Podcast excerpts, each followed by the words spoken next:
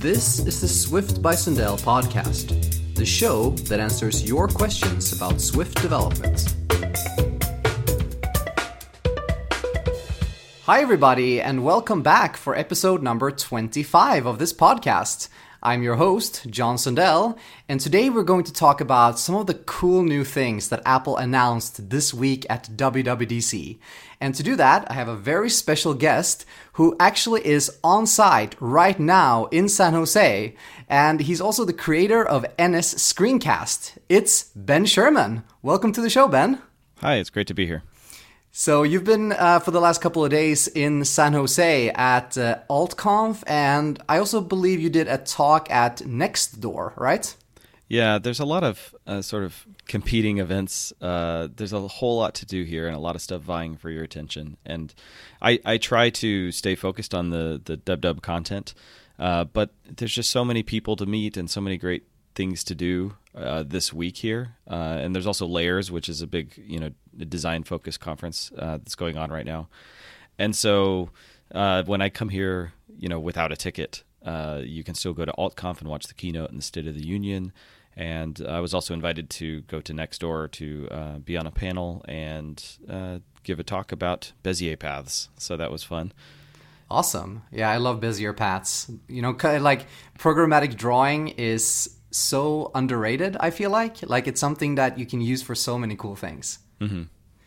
Uh, cool. So, uh, what's the vibe been like in San Jose? You mentioned like there's a lot of different events, and I think that's really cool. And it's also really awesome that Apple have been embracing some of these events more and more, and realize that you know, like you say, the week is not only about WWDC. I mean, that's the main focus, but you've got so many other things going on as well. So, what's the vibe been like these past couple of days in San Jose?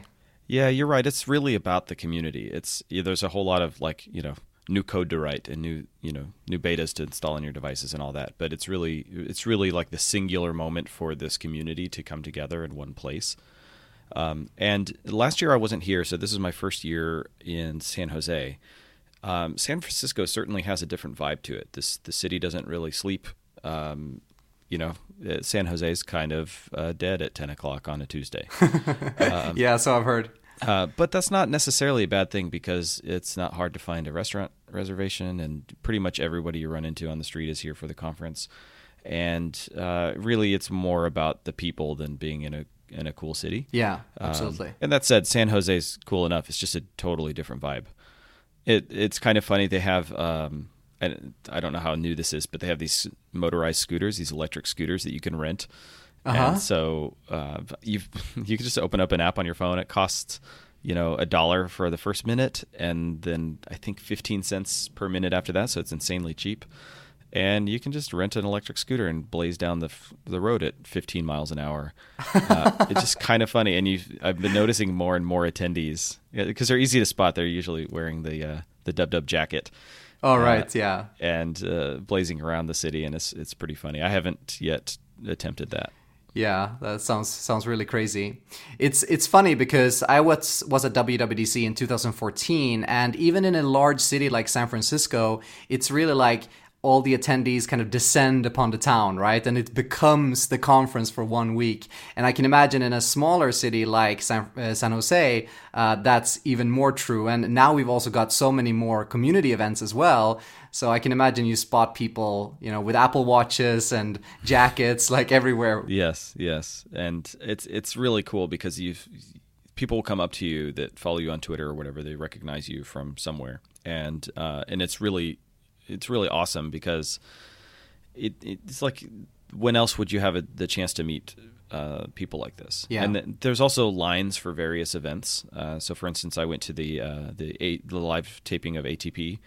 Oh, and, nice. Uh, there was a super long line for that, and uh, so you know you're waiting in line for a while, and I uh, had a great discussion with another developer from Texas, and he was telling me about his his app and some of the things he was working on and and then he was he was telling me that he's having a really hard time finding a designer for his icon because he doesn't he doesn't like his icon and then I was like oh well I had you know a designer friend of mine uh, help me with an icon for my Mac app I was like maybe he could help you out and so I introduced them and I yeah I think that's gonna work out and so it's just these serendipitous moments that you can't plan like when you're booking your travel for WWDC. It's it's pretty expensive.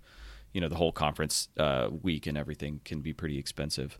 Uh, but but I always have to remind myself that there's these sort of um, hard to plan, hard to anticipate uh, moments that are really worthwhile. Yeah, absolutely. And you're going to make friendships that last for a really long time. There are a lot of social aspects of it, but there's also professional networking and and you know, and we haven't even gotten into any of the SDK stuff in the announcements. So it's it's just like a, it's a very interesting week. Yeah, I mean, I, I totally agree. That's what it's all about, and that's why I also personally go to so many conferences. It's not necessarily that I go with the you know mission of networking but it's you know meeting developers talking to people uh, talking to people experiencing the same kind of challenges that you have and you know hearing about different kind of solutions and just you know hanging around and talking about xcode it's uh it's such a nice experience, and especially uh, for WWC week, that is especially true because it's so much larger than many of the other events. Right. Cool. So uh, when you're not at WWDC or at AltConf and all these cool things, you are running NS Screencast, which is a really awesome video series uh, that people can subscribe to. So you've been doing that for quite a while, haven't you? Yeah. So I started NS Screencast in 2012.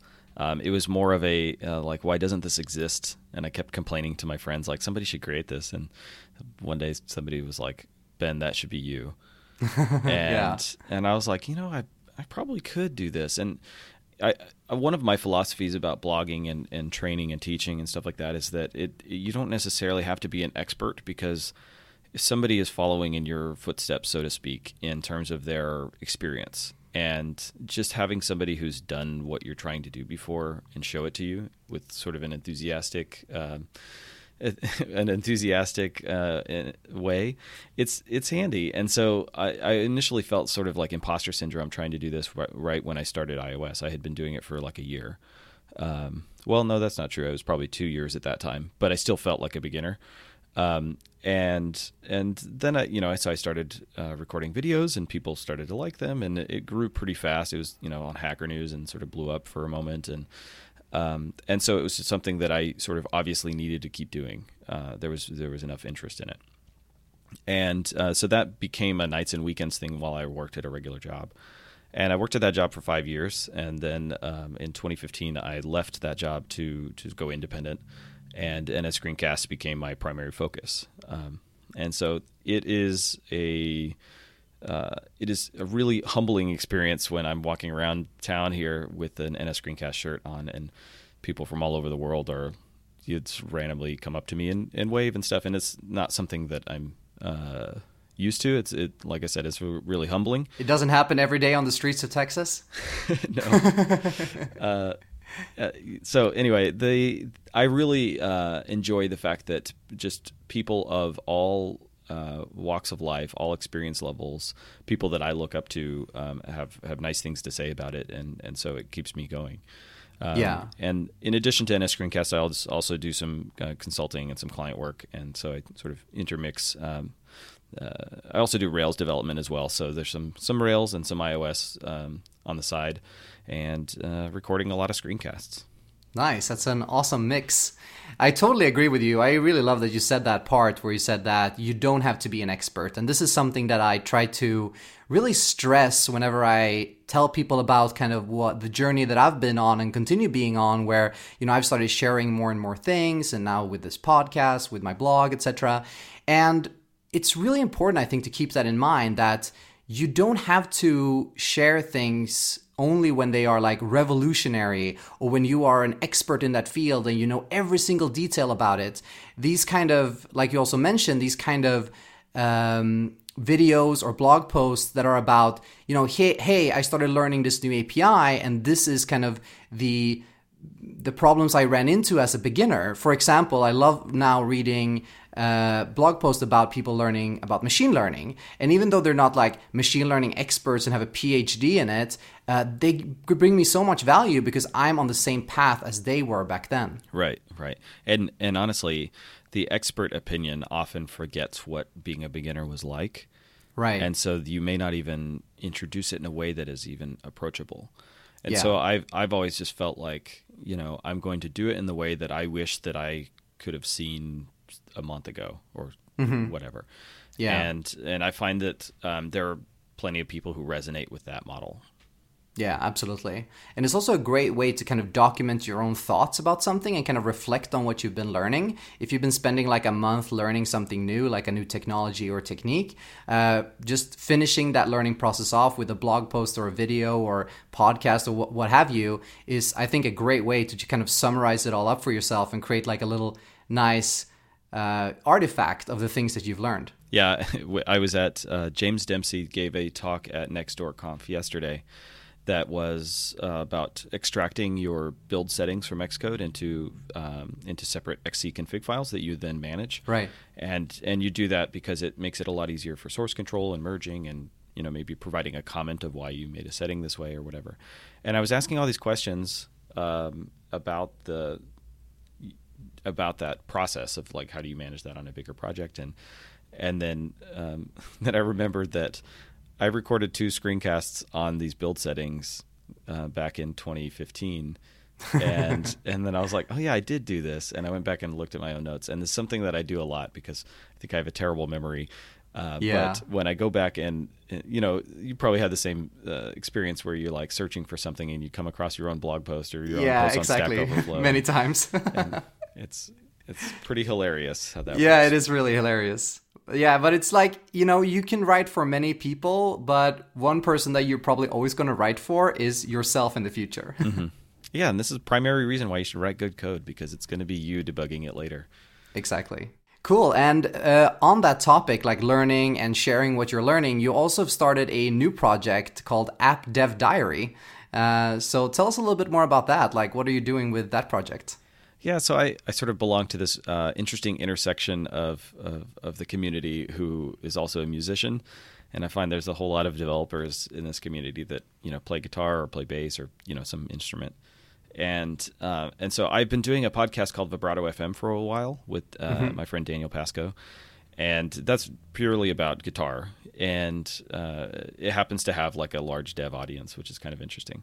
But I had the the inkling to to make an app with um, sort of outside the domain that I normally work in. You know, I do a lot of stuff that talks to a network and has like a you know a database or whatever, and so um, you know just sort of doing something that's that's out of my comfort zone, and uh, I I need something to sort of help encourage me to practice scales on the guitar, and so I wanted something kind of like. Um, you know, like Duolingo or other language learning tools will will have um, a way to sort of retest things that you once proved that you knew. Right, like repetition. Yeah, the repetition, and sort of like we're going to go through these this this sort of path of learning, and then we're going to step a couple steps back and make sure you still know it. Um, and so I wanted something like that uh, to to show you scales on the guitar and uh, show them on the fretboard and actually play the notes at a given tempo, and then you play along with it.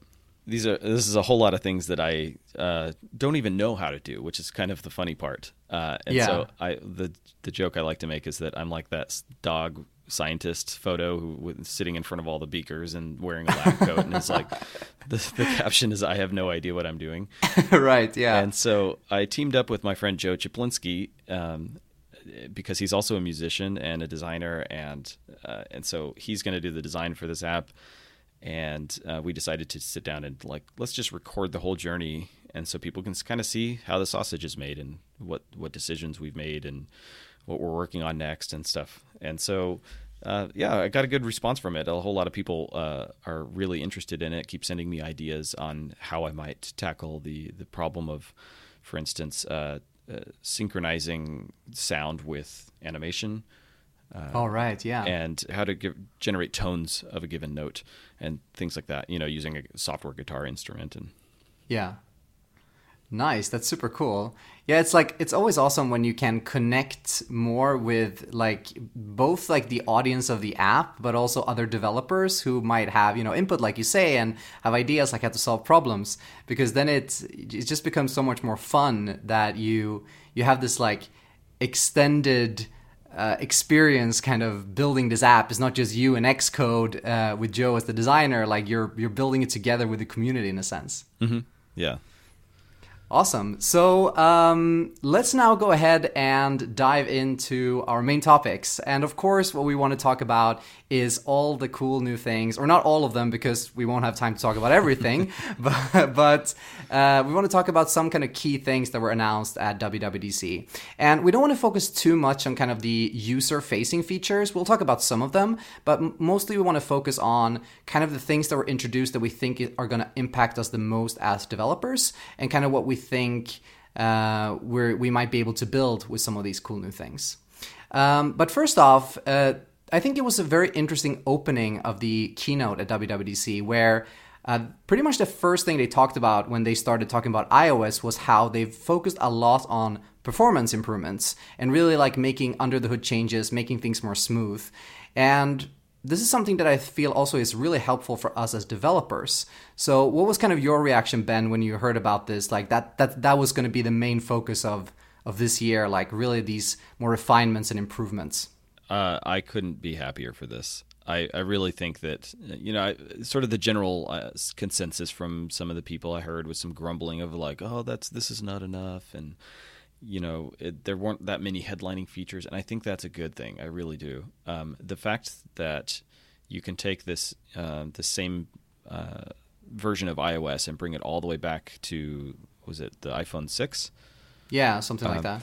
And I mean, I, I have an iPhone 6 and it's really slow. It's unusable on iOS 11. And so uh, I brought my iPhone 7 as my test device to use with the beta, and I installed iOS 12 on it, and it's lightning fast, and that's unreal for beta. Yeah, absolutely. The beta is usually it's like there's all this promising new features and all this cool stuff you want to try, but beta one is generally super slow and horrible for your battery. And I think that because the focus of this release, you know, because they mentioned it as like the headlining thing, uh, I think this was probably a singular focus for this release. Uh, is you know do, doing more with the devices we have, and uh, which means that the fast devices, you know, the iPhone 10s and whatever comes next, are are just going to be that much faster. Yeah, absolutely. It's always a good thing when you focus on kind of your lowest target and when you make these kind of performance improvements for those because that will always almost always uh, also make really big changes and make things more smooth for the high-end devices as well. Because even though something might not you know be dropping frames and be laggy on an iphone 10 uh, you know it still consumes more battery in case like the uh, the implementation is not fully optimized. So making sure that it runs smoothly on older devices i think is a is a really really good thing yeah, there's also these uh, these uh, sort of like in the happy path, it will it will work fine. Yeah. But then when it when you like uh, set up a new phone and it's like doing face recognition in the background and machine learning for the places of your photos and and Siri suggestions and it's like doing all the kinds of work and your phone gets hot and it drops twenty percent of battery and you're like, what are you doing? I don't. Yeah. Even, what is going on? There's no UI for any of this, so right. all you feel is that your phone is like clearly doing something and then you try to do something else and now you're competing for these system resources and so i think that this attention to performance uh, is important. Um, I, I, recently saw a Twitter rant, and I'm going to paraphrase it because I'll get it wrong, but it was by Gary Bernhardt, and he was talking about how computers, as they get faster, we just stuff them full of more and more software. Mm-hmm, and so yeah. things are are not getting faster for us; they're not feeling a lot faster. Uh, and so there's there's a whole lot of uh, there's a whole lot of software out there that just has so much in it that the hardware has a hard time keeping up. And so we keep making these advances and then we just like fill that gap with you know it's kind of like uh, well maybe this is a bad analogy to make with somebody who doesn't live here but the the american debt problem. Like i just get a raise and now i'm going to go and i'm going to go like buy something to now uh, make my lifestyle fill that new uh, amount of money that i have yeah, I think we do the same thing in Europe as well. okay, yeah. So that's like this this thing that I think that no, it would be nice if it was just faster, or uh, and we don't necessarily need to fill it with fill that uh, space with something because uh, I you know I have an iMac Pro at home and uh, it's kind of nice when it's just sitting there silent, just waiting to do just to burst into something, uh, some, you know, some piece of work that it can do. But I yeah. don't want it to be like humming along all the time. It just seems like such a waste of resources.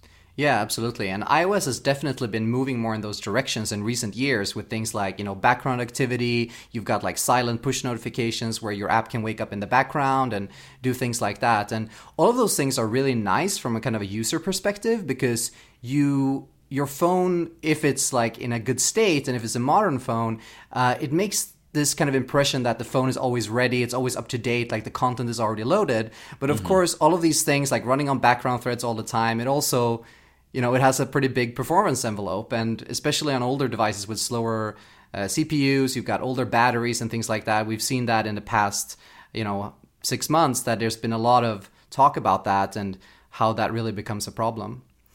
And one thing that I like about this is that there's been so many times where, you know, I've gotten a bug report, for example, from one of my clients, and it's, you know, this part of the app is slow on like an iPhone 5 or an iPhone 6 or something like that.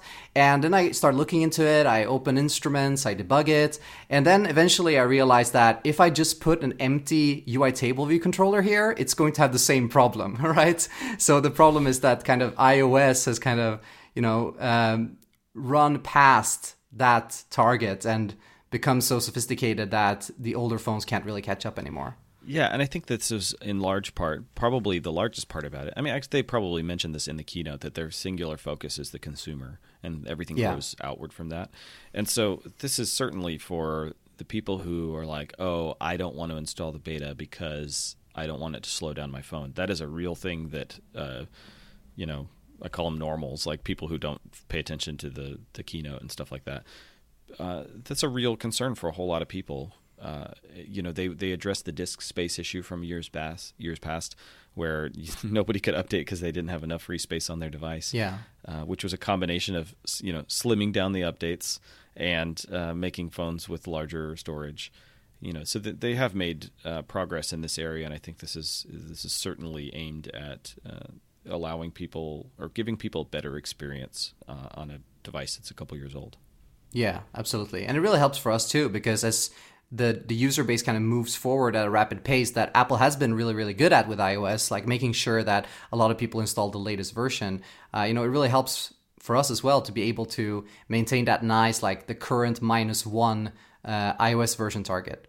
All right, cool. Another really really interesting thing that we saw uh, in the keynote was these new features that Siri has gained in terms of shortcuts. And this is something that comes from the workflow acquisition that happened like a year ago, where there seems to be like a whole lot of new automation features in iOS and that we can also hook into as developers, which I think is really, really exciting. So, what do you think about these new shortcuts and uh, this ability to be able to construct these workflows as a user? So, the, there's there's sort of two things that I feel like are perhaps overloaded and they're they're confusing. I think this is going to be confusing to consumers as well. Um, and maybe once we dig into it, we'll realize they're all the same thing. But there's the Siri shortcuts and the shortcuts app is really described two totally different things, right? There's mm-hmm. the the old workflow app is now the shortcuts app, which I think is going to be delivered separately as a as an app store download. Yeah. And and so that will be something that pro users would probably find in the app store. And and so that being called shortcuts and the fact that you can add a Siri shortcut from it, sort of any app that supports this uh, does seem a little bit odd, but maybe it's when you sort of step back and look at the bigger picture, they're all just like snippets of voice commands that uh, launch stuff on your on your phone. Yeah, my understanding of it is that you basically use the same end user activity API that Apple has been building a ton of features around in the past couple of years, like Spotlight indexing, uh, you've got the new class work, uh, class kit framework that was introduced in March, uses the same API as well. You know, a bunch of different things. Handoff is, is Handoff, uh, built, yeah, built on the same thing. Um, so my understanding is you implement that and you basically set a couple of flags on that user activity, and that way Siri can kind of see that, and that way can both hook into the shortcuts app and also to be invoked using these uh, voice command shortcuts. I might might have that wrong. You know, it's still very early days, right, but that's, that's, my understanding of it. That is my understanding as well. And and what was not clear in the keynote, I, I talked to somebody yesterday who went to this session, and uh, and they were saying that one of the things I was wondering about is like, okay, let's say I wanted to say play X from Netflix. Yeah. Can I get X as a variable in my application? And the what I heard from this gentleman was yes, you can. Yeah, it seems And like so it. I don't know the mechanics of how that works yet, but that seems like that um, opens up a huge door for all kinds of, of apps. Um, I'm a little hesitant to like, you know, declare success on the on the part of Siri because uh, they really are just playing catch up at this point. Yeah. Um, and I think that if they if done right, then you know this could boost sales of the HomePod, for instance. Yeah, Uh, absolutely. where, where like one of the the headlining features of this device is the sort of like annoying assistant that doesn't do what you want. and if it can sort of gain new behaviors that the community can provide, then that's a good thing for that's a good thing for the whole ecosystem. Yeah, absolutely. And this has been a you know really big feature request in general, you know, from people, uh, both developers and users, to be able to add more functionality, especially from third-party apps to Siri. And what I really like about this is it feels like Apple has taken a little bit of a step back in terms of just trying to make Siri like super intelligent and great at parsing all these different sentences and intents, and instead said, you know what we're going to do? We're just going to enable you to add like a keyword. And then you can just say that keyword. You don't need to parse like, you know, need, do I need an umbrella to mean the weather? You know, it's like more like just a mapping between a voice command and an action. And I think that that's probably going to be a lot more reliable as well. Yeah, I think that it's it's a tough problem to solve because at the at the basic level, a long time ago they could have just handed us a giant string, Yeah. and then you're on your own for parsing it. And uh, I, I don't know at anything about how Alexa skills work, but they've had the ability for you to tie in really deeply for a long time, and that ecosystem seems to be again from the outside. I don't even use uh, an Echo, but it, it seems to be a lot richer in terms of like the developer ecosystem around providing uh, uh, skills for for an Amazon Echo. Yeah. Uh, for for Siri, I think that they were very careful at designing a system that would be scalable and provide a good experience. And unfortunately, we were sort of stuck with those three intents from last year that were very narrowly focused and not applicable to most applications. And so now that it's opening up a bit, I think that they probably learned quite a bit in the past year, and and you know perhaps that the API is going to be better for it. Yeah, and one really, really key change here also is that, at least from the demos, it seems like these things can all happen in the background. So if you're chaining multiple things together using different apps, uh, they can all just execute in the background. You don't need to jump between different apps using URL schemes anymore, which you know really I think can potentially make a really big impact in how iOS devices can be used for things like productivity and work, uh, because you can chain these things together and they just execute at once. Yeah, I do have to wonder how approachable this the shortcuts app is going to be to uh, to people. Uh, the workflow app was insanely popular, but the only people I ever heard of that used it were were either developers themselves or part of the developer community. Uh, so I don't I don't know how widely adoptable these shortcut workflow things are going to be for for normal normal folks, but uh, it it is really kind of um, it's kind of cool seeing such a like an upstart, uh, scrappy you know young company get bought by Apple and then a year later demoed on stage essentially as a as a first party app. Yeah, it's amazing. And I also love that they've taken the product and brought it in. They haven't just like taken the people and made them work on something completely different. Like it's actually bringing that those features in house and actually integrating them into the system, which was, you know, I think a lot of people really wanted because these kind of automation things they become so much more powerful at the system level, especially on an operating system like iOS. All right, cool. So, like most keynotes, iOS was, you know, one of the primary focuses uh, of it, but there was also uh, kind of a sizable segment on WatchOS, even though there's not a ton of things that have happened, but there are two kind of key features, I guess, for us as developers. And the first one is that we can now have th- these more interactive rich notifications that we can, you know, build build for so that users can take quick actions, which is what most people use their watch for, I guess. Right. I think this is this is exactly what the watch needs. I, I sort of joke around. I, I have the uh, original Apple Watch, so it's a little slow. It dies at 10 p.m. it's you know, and so I just I just sort of uh, grown accustomed to never launching anything on it. I don't do anything on my watch. I just it's a passive like information collector basically. Yeah, notifications render. Yeah, it'll ping it, ping you with a notification, and, and, you know I still have to pull out from my phone for most things, but um, you know it, it's just this passive thing that is useful. And yeah, absolutely. Um, you add this this just little bit of additional functionality where you don't have to launch an entire application. You know, I, I think I think that I mean, I haven't even seen the app switcher, whatever they call the springboard on the watch. I've, I haven't seen that in over a year. I think I just never. No, me neither. Yeah, and no, so, me neither. So I think that this is is exactly what the watch needs. And um, as a developer, if you support the watch or if you support, you know, if people get notifications for that, uh, I think this is a no-brainer type of thing to just uh, enable one-touch actions for things that they would normally be able to do on their phone anyway. And so. Uh, you know, I like seeing the watch as something like it's it's an opportunity for somebody to not take their phone out of their pocket. Yeah, absolutely.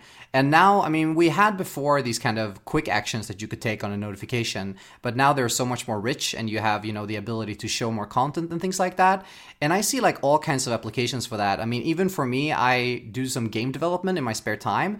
And if I'm working on like a turn based strategy game, you know, you could actually show like the playing field and you could have some quick actions there that you could take directly on your watch, for example. Right. And those things weren't possible before. So there, it really opens up the door for many kinds of apps to just enable these really quick actions instead of, like you say, having to open up your phone. Mm-hmm. Another thing that was introduced was uh, something that a lot of people have been wishing for, especially people who work with kind of workout apps or audio apps, and the fact that we can now play background audio on the watch, which I guess wasn't added for battery concerns, but now is there. So that is really exciting that we can now actually start playback of audio in the background as a third party app. Yeah, I think it, it brings up a lot of uh, possibilities that weren't possible before. Um, Marco Arment had a really great blog post about uh, the the sort of challenges with bringing Overcast, the podcast player, to the watch, and yeah. how you you know if if you're just like handing off a URL to a system player, um, then it'll you know you could play pause, but you can't.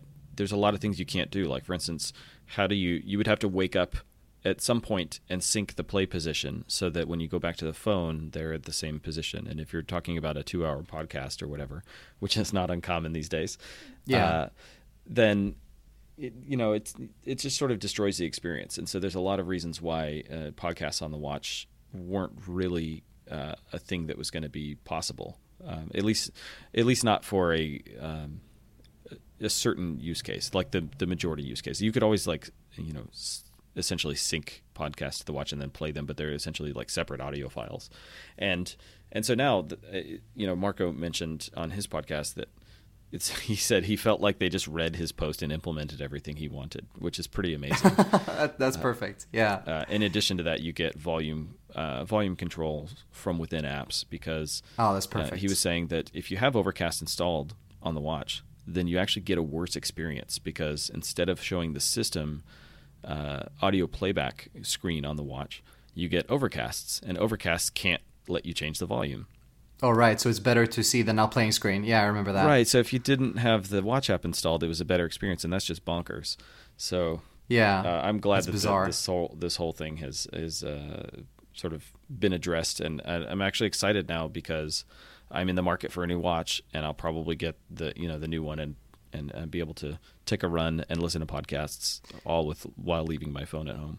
Yeah, that's really cool. And I'm really looking forward to that too. And I can't wait for Marco to get his hands on these new APIs and be able to bring Overcast because that's also my favorite podcast player uh, to the watch. Uh, because, you know, also it's not only about being able to play the audio but to also be able to gain some amount of control like you mentioned like being able to show uh, uh, show the volume controls and for things like Overcast being able to implement things like smart speed and voice mm-hmm. boost uh, you know to actually have a real app there and not just you know an audio player just using the system playback because that's not really what these apps are about awesome so uh, next up we have um, the Mac, and we also have the TV. We also have tvOS in between, but I don't personally feel like there was too many developer-related news in there. Uh, there is some new stuff that I need to watch the session because I'm one of the one of the few who has a tvOS app in the store. Oh, you do? Yeah, the, I have an NSScreencast app in the in the Oh, of course. store, and it works great. Yeah. But uh, you know, it's it's one of those things that I shipped it once, and it's it works fine, and I haven't had to to make too many changes to it. But um, it, it was interesting because uh, I I met with uh, somebody for dinner the other night who was working on tvOS, so he's he's there at the conference, and uh, they do have a session. There was something about uh, focus uh, coming to uh, quote non UIKit platforms, which I'm not really sure what that means anymore. Hmm, yeah, that's interesting. and uh, you know, the focus engine is like if you take the Siri remote and you have the the the, t- the swipe touch bar, or what do they call it? Um, the little touchpad thing on Yeah. the remote.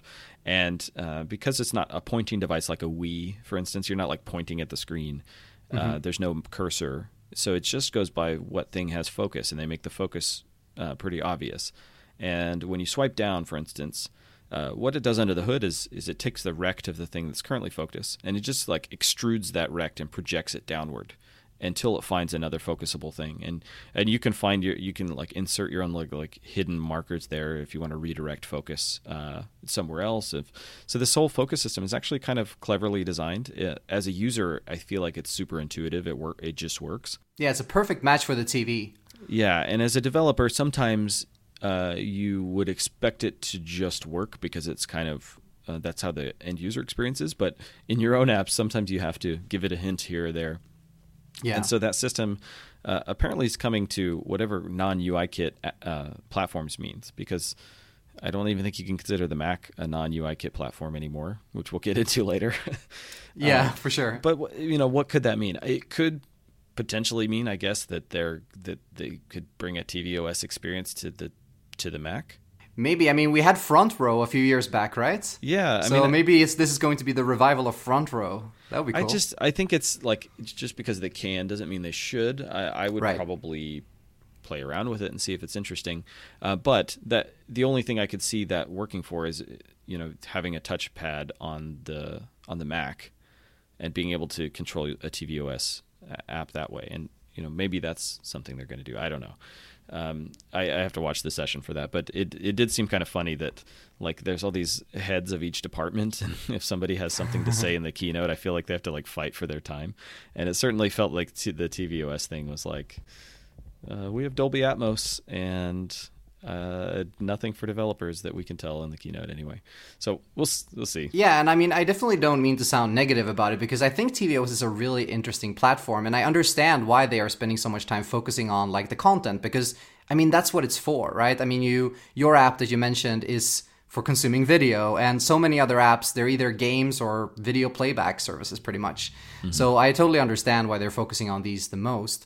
Uh, but I, I agree with you that the Focus Engine I think is a really interesting technology, and one thing that I'm thinking about right now when we're talking about this is what if we could use the focus engine to uh, enable keyboard control on both on the mac and on ios like when you have a keyboard plugged in you could navigate using like a focus engine style api i think that could be pretty cool Yeah, that is that is certainly uh, something that could be cool. It certainly has an accessibility angle.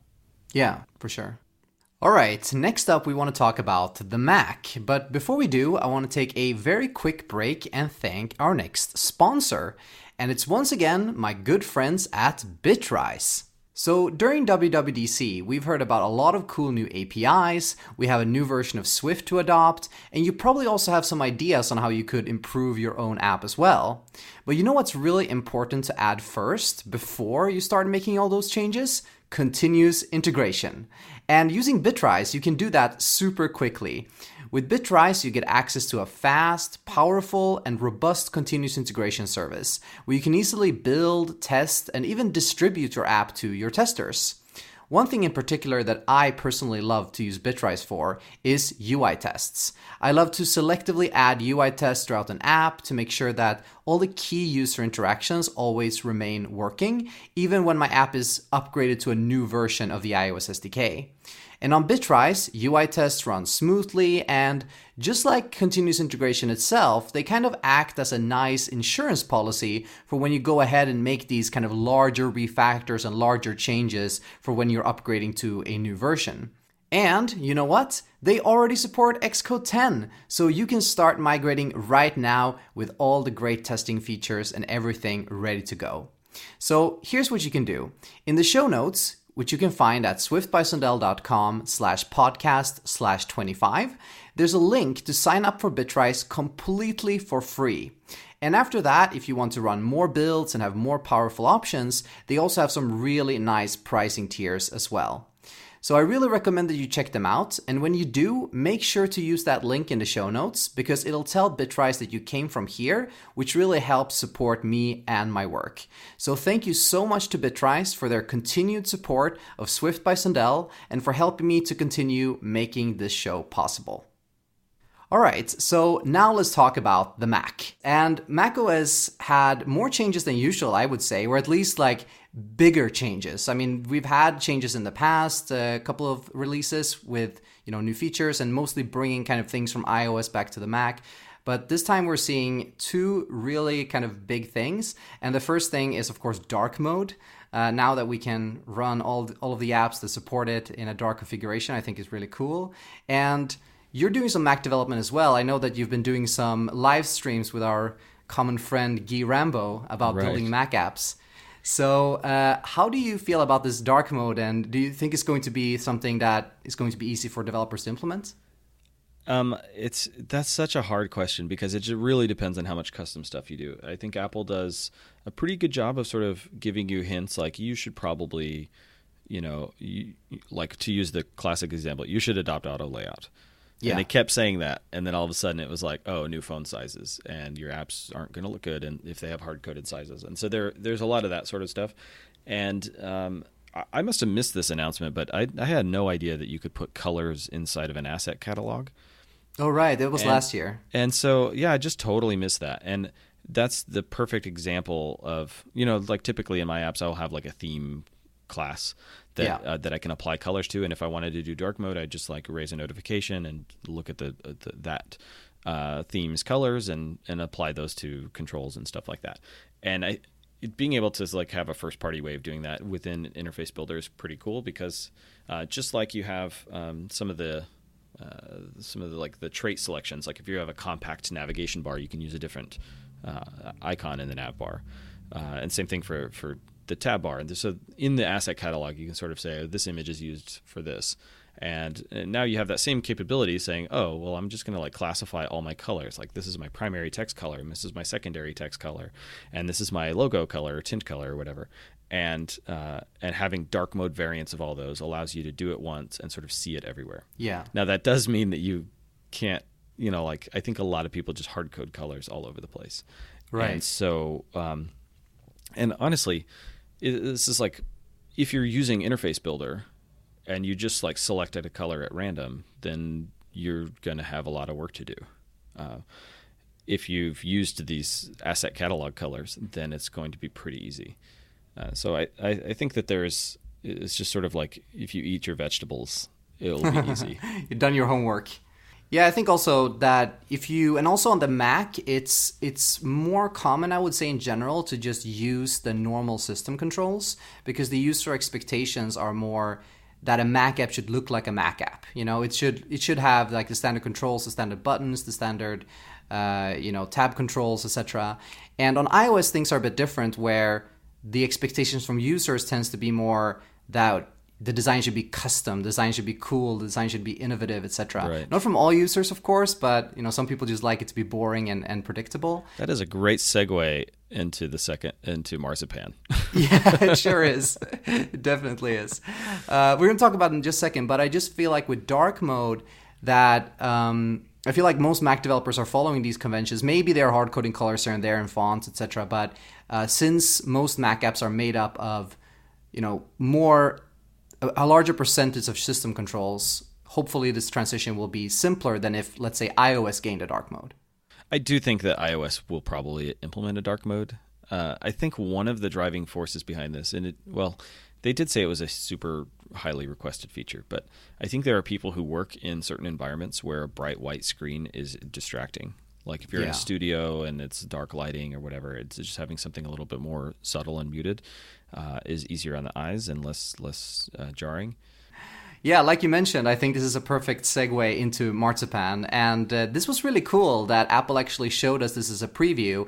And in retrospect, it's kind of obvious because it's not only because people would probably find out anyway, you know, by reverse engineering these things, uh, but also it's mm-hmm. kind of obvious when you look at these apps that they are, in fact, UIKit apps running on the Mac. So the new feature is that next year, I guess, uh, we will have a third-party developer API for some somehow porting our iOS code into the Mac and being able to run iOS apps as Mac apps. And Apple are already this year doing it with some of their own first-party apps like News and things like that. So, what's your reaction to this? UIKit on the Mac? Who would have thought, right? Uh, I mean, we saw attempts like this before, and they didn't really pan out. And you know, it's, it's hard to say if that was because there wasn't the engineering, you know, resources that Apple can provide behind it. But uh, a while back, and I don't remember the name of it, but Iconfactory came out with uh, something similar. I think it was called Chameleon. That was Chameleon. Chameleon. Yeah, yeah. And you know, it was it was a super interesting experiment, and I think that that uh, the community highlighted a lot of things that are wrong with that approach. Um, and, and is that the right approach today? Maybe. Um, I think that this. So this, um, I I am really convinced that uh, that Apple's worried about the whole Electron thing. Yeah. Where you have these apps coming out that uh, use a WebKit essentially in JavaScript, and uh, they they are in, an impressive set of apps. They can do a lot, and they're pretty fast. Unfortunately, like going back to what we said earlier, uh, they aren't necessarily respecting your machine's resources, and so it's not the most efficient. Uh, the, the most efficient thing. And I'm a user of these apps. I use Atom as my text editor. I use Visual Studio Code sometimes. Right. Yeah, me too. Uh, and I use Slack. And as much as I get annoyed by them from time to time, like most people do, um, I, I, can't say that if I was an engineering manager having to develop a complex uh, product on three platforms or more, that I wouldn't choose the same thing. So I think that there's there's still going to be a drive for a long time for people to have like quote unquote one code base, which which is not true um, from what I understand. It's still it's still a pipe dream to have a single code base and run everywhere. You know. Yeah. But it's it's pretty close, and so um, I don't I don't know if I I, I, I don't think this is gonna is this going to, for instance, make Slack take Slack to uh, to the Mac with this new system? Uh, maybe I'm wrong, but I, I think that because their their iOS app is native, I assume, but um, and and so we'll see what happens. But I do think that this is like very um, clearly aimed at sort of thwarting that um, that whole model. Yeah, I think Apple has also seen, you know, that they have this huge, huge group of developers, like this huge community around iOS. And there's new apps coming out all the time for iOS, and it's a really kind of vibrant platform. There's a lot of things going on. And then you have the Mac, where there's not a ton of new things happening. I mean, every once in a while we great, get like a great new Mac app, but you know, when you go to a conference, for example, almost all the talks are focused on iOS and and uh, all the examples and codes things you find online are almost always iOS specific. So this is also a big reason I feel where enabling us as developers to leverage some of those skills that we have with UIKit and actually more easily get something running on the Mac. And it's n- probably not never going to be like fool anyone or maybe fool some people, but if you look sh- closely enough, you're probably always going to see that this was actually something that was brought over from iOS. You can definitely see it in Apple's uh, apps currently. Uh, but it's a way to get something running at least, so you can get your app running. Uh, you know, to actually have something on the Mac. Yeah, so that's a good point. That it, this is there's a whole lot of iOS developers who could probably do somewhat minimal work to get their app on the Mac, and I, I think that that approach means you have a watered down experience. It's not going to feel Mac like. Um, sure, you can copy and paste text and stuff, um, and you know maybe do drag and drop, but there's there's going to be things that are just flat out different, and yeah, um, I think that that's going to be a little bit jarring uh, in terms of like the Mac experience. Um, there there are certainly apps that I use that are just they just seem like foreign aliens, like Steam, for instance. It's just an awful. Right. Yeah, it's a good example. Yeah, it looks like a Windows app. Yeah, I might as well just. I wish they had a nice website that was better than the the app, but it's right. that can't install things, and yeah, so it it's um it's it's interesting because there's there is going to be the, the sort of like you're stepping into a different world uh, feeling for developers or sorry for end users.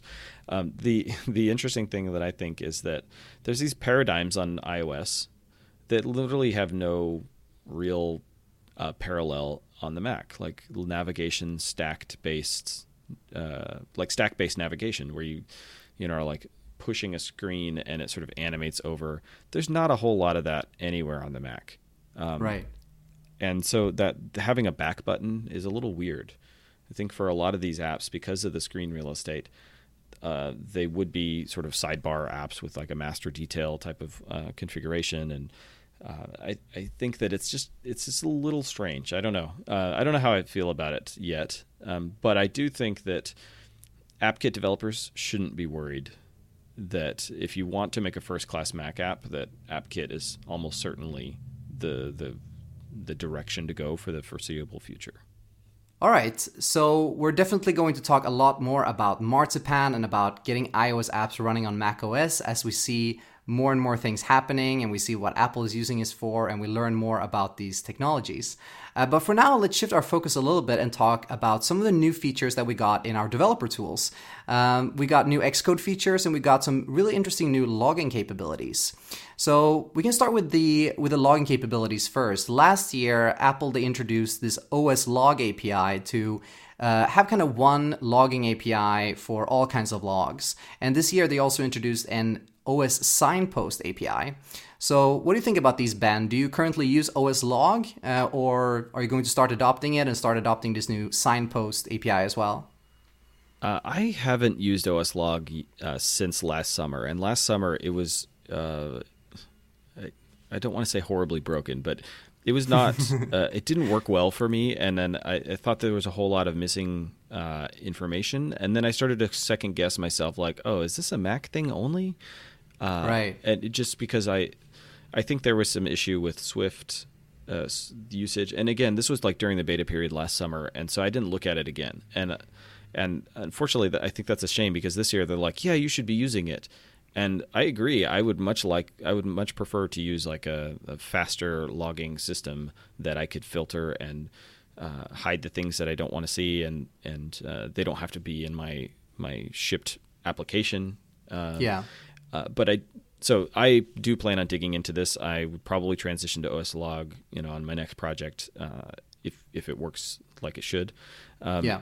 Uh, and I'm really happy about this OS signpost thing. I think that getting more visibility into how, like how an application works uh, is really important, uh, especially if you're like coming across an application that you like you would join an existing team and you're working on an application that you don't understand yet uh, there are a whole lot of things that applications do. The whole life cycle is is complex, and you would probably need it like you know pen and paper. You go through all the different paths that take to get to the point where you're you're looking at. Um, I think that once an app reaches a certain size, you can sort of no longer fit that in your head at one time. And so having this OS signpost thing, I think it's really um, important for giving richer information to to instruments so that you can sort of diagnose like what's going on. This doesn't necessarily have to mean there's a performance problem. You may just want to know how many network requests am I making, and uh, you know how long do they take. And so um, I forget the exact terminology, but there's these new custom instruments plugins, or are they just called custom instruments that you can add? Yeah, I think so. Yeah, like you just add, you build your own instruments. I think that's what they call it and and I think that's also really interesting because you know you you want to do things like um, you know identify core data queries and you, like there's a whole lot of things that are sort of invisible to the to the user when you're working through your app and if you if if you make them visible through print debugging or you know print logging then you will get just a wall of text that sometimes mm-hmm. is hard to see the forest for the trees so this provides some you know uh, richer information at a higher level from a different perspective about the inner workings of your application. And I think that you know more visibility, more perspectives on how applications are actually behaving uh, will lead to better applications. It'll be easier to find and fix bugs. Yeah, absolutely. And the big advantage of this signpost API is that you can, well, play signposts. You can say, now I'm entering this body of work and now I'm exiting this body of work. And you can see information like what thread you're running on, and you can get timestamps and you can debug latency issues, things like that. And I think that could be really, really useful because there are so many times where you get like some kind of race condition or you get something that is hard to reproduce. And being able to see those signposts and being able to see like, what part of the code base am I entering and leaving, and what does kind of the stack trace look like from that point of view, I think could be really, really valuable. Yeah. All right, another cool feature in terms of developer tools is when it comes to testing. I'm really happy to see that Apple is focusing more on testing tools and making it possible to build more like scalable testing infrastructure. So this year they introduced that you can more easily run uh, multiple UI tests and multiple tests like in different suites in different simulators, and that could potentially really speed up tests, especially when you have a lot of them. Right. I think that any team that adopts testing like as a matter of practice in their in their workflow uh, eventually comes across the the problem that running tests take a lot of time. And yeah. you know, you're going to have many thousands of these tests if you're if you're really adopting testing. And uh, and that's a good thing, but nobody wants to wait 20 minutes or half an hour or an hour or whatever it takes to to run a full test suite before they can merge a pull request or, or you know go home for for the day or whatever. And so i what i see this is, is a sign that more companies are actually doing this and telling apple that it needs to be faster which is, is like a good sign for the community that like at least this is slowly but surely like more people are adopting testing which is good yeah, it's really great. And for me, I feel like there's been this like chicken and egg situation for a couple of years with testing where there's been a bu- bunch of people in the community who've really wanted to get into testing, like especially UI testing. I've heard from so many people as I've been doing my recent talk called The Magic of UI Testing. mm-hmm. uh, a lot of people have told me that, you know, we tried UI test a couple of years ago and it just didn't work. They were too slow, they were unstable. And, you know, people get a little bit burnt by that and maybe next time they're not super excited about trying it. And now that apple they seem to be really putting a big focus on it and making it more scalable uh, i feel like that's going to hopefully get us out of this chicken and egg loop and actually enable people to uh, to use these tools in a way that works really well even as you get a lot of them. Yeah i i, I think that it's it's kind of interesting that like you mentioned the chicken and egg thing. It's also about like the tools getting better. Like there were people who uh, would test if the tools were better, but then Apple yeah. might see like, well, people don't test, so we're not going to invest time in making the tools better. And exactly. So, yeah. So it's it's nice to see investment in this. I'm always I'm always happy to see that, and you know, I'm always happy to see new things and challenges I can run at my iMac Pro and and see how fast it can do. how many simulators can I run in parallel?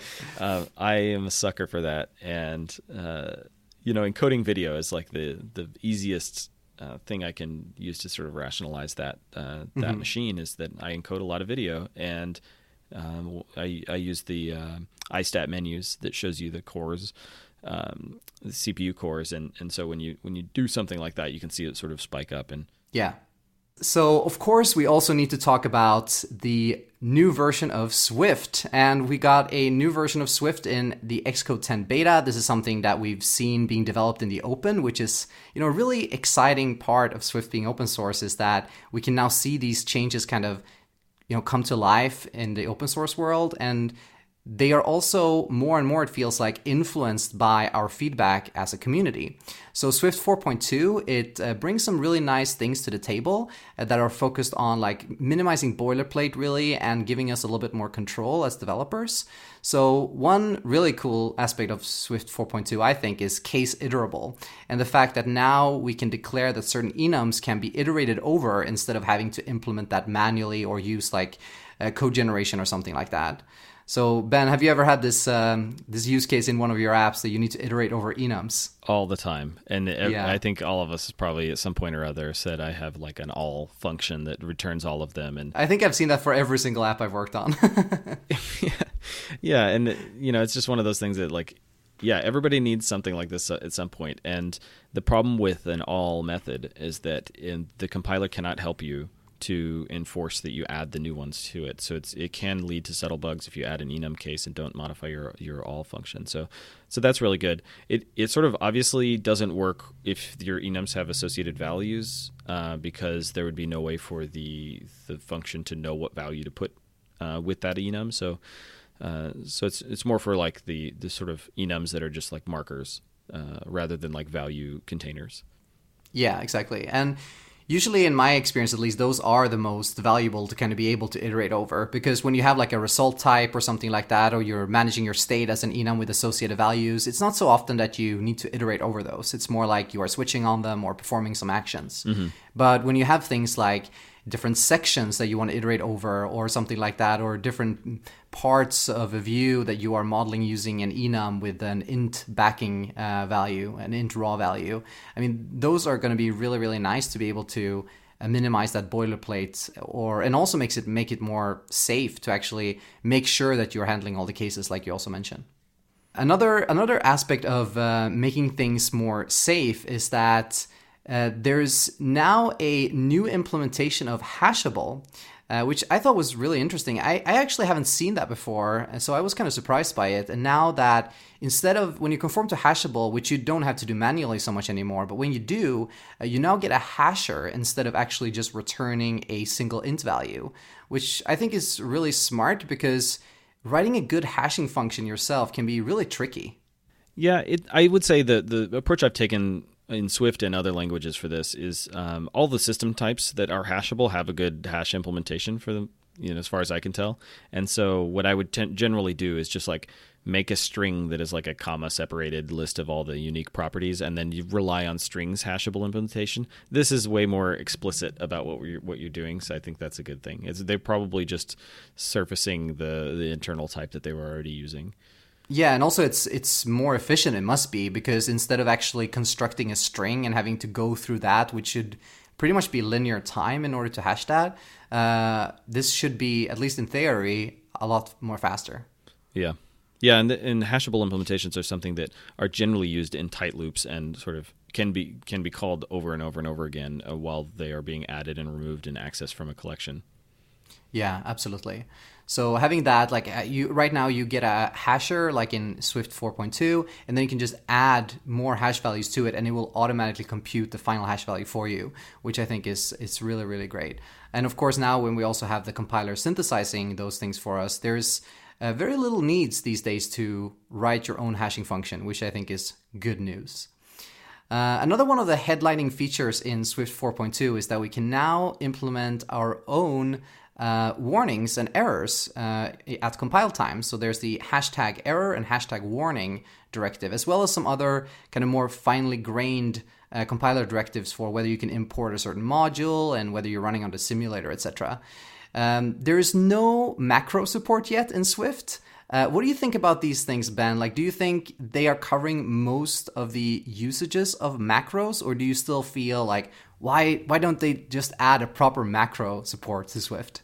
Uh, yeah, so the the macro thing is interesting because it, it, it enabled in Objective C, it enabled a, a fair bit of metaprogramming. Yeah, absolutely. Uh, where you're writing code that writes code, and so you're you're it's like almost like a you know influencing the compiler in subtle ways so that it produces the code that you want depending on a whole number of variables and there were some frameworks that use macros extensively like like um, uh, ReactiveCocoa for instance uh, relied heavily on macros, and that that was a way to get the job done. But it unfortunately is pretty hard to debug, and it's hard to document, and it's not necessarily part of the language you're writing in the macro language, not in the the actual language. Yeah, I mean, at the end of the day, it's like string replacement. So it's yeah. So there, so know. this, I feel like it's slippery slope. Like it, it can mm-hmm. do a lot, but it's easy to abuse. And I, so I think this this covers a whole lot of like the basic things that we would need.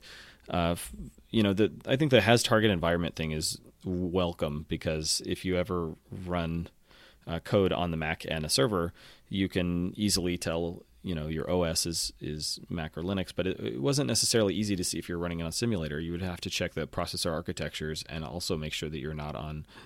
Uh, I'm forgetting the the direct incantation, but there was multiple checks you would have to make to see if you're running on a simulator, and now that's just one call. So that that stuff is nice. I I also like adding uh, warnings uh, for things that we need to address because it will show up in the issue navigator and things like that. Yeah, it's very nice. Um, and if you have template code, uh, for instance, that you want to distribute, or maybe you have like an Xcode project template that like spits out like a, you know, some some stuff here, some some files in organized fashion, but you need to provide your API key or whatever. Uh, then having an error right there can show you be like, okay, you need to add, you need to replace this one section. Uh, you know, it makes a lot of sense. And I, I really like both the uh, the changes that were made. I think last year, which uh, was related to like what OS version is available. So the uh, you know if hashtag available and things like that. It's it becomes more about like more finely grained feature detection rather than always making an assumption that just because I'm running on the Mac, I always have these features, which, you know, as we've seen this year, is about to be disrupted because soon we're going to have UIKit on the Mac. So it won't necessarily be that just because you're on iOS, that's the only platform that has UIKit. All right, cool. So another feature or another suite of APIs that were introduced in the What's New in Swift presentation was uh, a whole bunch of functions and APIs r- related to uh, random number generation or picking random elements from a collection. So this is again something just like I guess CaseIterable that you usually have some form of use for in an app and now having like a kind of go-to API for random generation, I think is really, really nice. What do you think, Ben? I think this is really nice that we can sort of rely on something a little more Swifty than the Arc4 random uniform, which seems just like an archaic implementation that uh, doesn't uh, like none of those words really make sense except for random yeah. to most people. exactly. Yeah. And and then once you do that, every random number generator is different. So in every platform, you're like, oh, this gives you a floating point value from zero to one, and you have to multiply that by your your value, and then and then floor it if you want an int. Or some of them only give you an int between zero and the max value you provide, and and uh, and so there's just a bunch of um, and and in Arc4 random uniform, you can mod that. And so that gives you like a huge number and you mod that to your max number. And so there's all these like different ways of using these. I think having like a robust descriptive api for for saying i want a random float so use the float one. I want a random int so i'm going to use the int one. And it's very clear what uh, the range of values is going to be so you don't really have to worry about modulus and uh, and you know multiplying or anything like that is i think it's a lot more explicit and i think that the bool bool.random or whatever is super awesome. I think stuff like that, the syntactic syntactic sugar that sort of expresses your intent way more clearly than random value between zero and one equal equal one, uh, just to get like a flip flopping random. Uh, I, I, think that's really cool. Uh, there's one other thing that I wanted to to talk about that I thought was really interesting in 4.2, mm-hmm. Uh, which is the dynamic member lookup and uh, that one I I didn't see this coming. I don't, you know, to be honest, I don't read a lot of the the uh, Swift evolution uh, proposals because it's kind of uh, overwhelming sometimes. Uh, but this one was really cool. It it allows Swift to uh, essentially the surface area is you add an attribute to your class that is a dynamic member lookup, and then that forces you to add a uh, like essentially a subscript method that takes in a string key and you can return whatever type you want and uh, and you can provide multiple of those. And so essentially, if you had like a dictionary backed resource, then you could provide what essentially looks like a Swift object on the outside. Uh, you could say person.firstname, but that first name isn't actually a method or a property on the class. It goes through the dynamic member lookup. You can pull that out of a dictionary and return it. And uh, where that is useful is when you're trying to bridge to dynamic languages. So if yeah. you're trying to uh, leverage, say, a um, scientific computing algorithm that's uh, or library that's in Python, you could um, create a bridge essentially uh, that says, okay, uh, hey Python interpreter, I want you to create this object, and hey Python interpreter, I want you to like get this member of this object. And essentially, those are just like calling functions that have string names for the function and uh, and then the value comes back is usually an any, and you have to sort of cast it as something. Uh, this this is going to give you the type safety when you're calling that API, uh, and and allow you to treat it like it's a Swift object. And and under the hood, it's going to do this sort of dynamic lookup of that thing anyway. Uh, and so I, I think that that's really really an interesting API that sort of feels at home in, at Swift uh, in Swift and and I think that it's going to enable uh, you know a whole lot of sort of bridging to dynamic languages. And a, a side benefit to this uh, is that uh, if you're doing like JSON, uh, what do you call it? Uh, like JSON parsing, some of Yeah. the libraries will will have uh, an API where you can essentially index multiple times. So if you're trying to like uh, say like contact dot address dot line one, um, you would do that as like a dictionary access repeatedly. So it would be like bracket quote address close quote close bracket open bracket open quote right. So you just Yeah. sort of re- repeatedly access a dictionary, and then there's have to be question marks in there because each one of those could return optionals. So it's a little clunky. And uh, if you if you adopted this dynamic lookup, you could essentially have your backing data be a dictionary that returns uh, the returns another type like this. So you could essentially have this dot, you know, chaining dot syntax that has the exact same effect. And uh, so I think it can sort of clean up a whole lot of code in that area. And I'm sure that uh, there's some, you know, third-party JSON libraries that that sort of have this design. Uh, I'm sure they're going to adopt something like this. Yeah, for sure.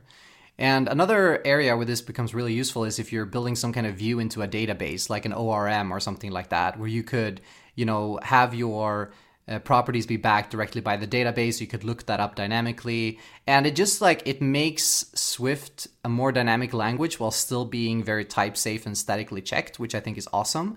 And it's really great to see these more like also writable. Um, reflection features because we've had the mirror API since like day one pretty much, but now we're also getting these more dynamic features that enable you to both read and write, and you can do more uh, more dynamic programming without losing what makes Swift so good.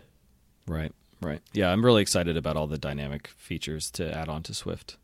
All right, so I think that's all of the new cool features that we have time to talk about on this episode. I know that there are some key ones that we need to get back to on future episodes, like the new ML Create features in Xcode Playgrounds and all the new cool APIs in ARKit.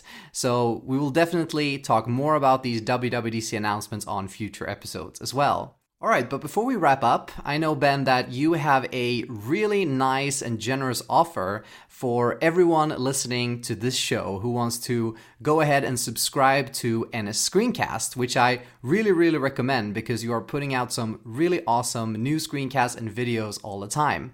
So tell us, Ben, what's the offer? So I have a coupon code for your listeners to get uh, 30% off the first three months of a subscription to NSScreencast. And uh, if you're interested in that, go check it out at nsscreencast.com slash r slash Sundell WWDC 18. Yeah, we'll put a link in the show notes as well, Yeah. so you can go there easily. Yeah. Yeah, I did put a bit.ly link as well, so if that's easier to remember, it's bit.ly slash Sundell WWDC 18. And that will uh, activate a coupon, and uh, hopefully you can check it out and uh, you know let me know what you think. That's awesome. That's really cool. So 30% off your first three months of NSScreencast. I think that's a really great offer. So thanks a lot for that, Ben. I'm sure there's going to be a whole lot of people who are going to find that really, really interesting. Um, so we've now reached the end of this show. So all that remains is for me to thank you very much, Ben, for joining me on this special WWDC episode. Yeah, it's been great. Thanks for having me on the show. Yeah, lots of fun, and uh, it's always so great to nerd into these like new announcements. This feels like Christmas, and there's so many new cool stuff to look into. So, uh, apart from NSScreencast, you know, with the offer, and we'll put a link in the show notes to that as well. Uh, where can people find you on Twitter, etc.? Uh, I go by the handle subdigital on Twitter and GitHub, and you can find me at my blog at benscheirman.com. That's uh, B E N S C H E I R M A N.com. And uh, yeah, I, I hang out on Twitter a fair bit, and I blog, you know, at least once a year. At least once a year. That's a good pace. At least you're consistent, right? Yeah. oh, that's perfect. All right, you can also find me on Twitter. I'm at John Sundell. You can find everything about this show and about the weekly blog post that I write at swiftbysundell.com. You can find the show notes uh, for this episode with all the links and everything at swiftbysundell.com slash podcast slash 25. Uh, thanks a lot again to Bitrise for sponsoring this episode. Make sure to check them out. Also, a link in the show notes for that. And thank you so much for listening, everybody. And I'll talk to you on the next episode.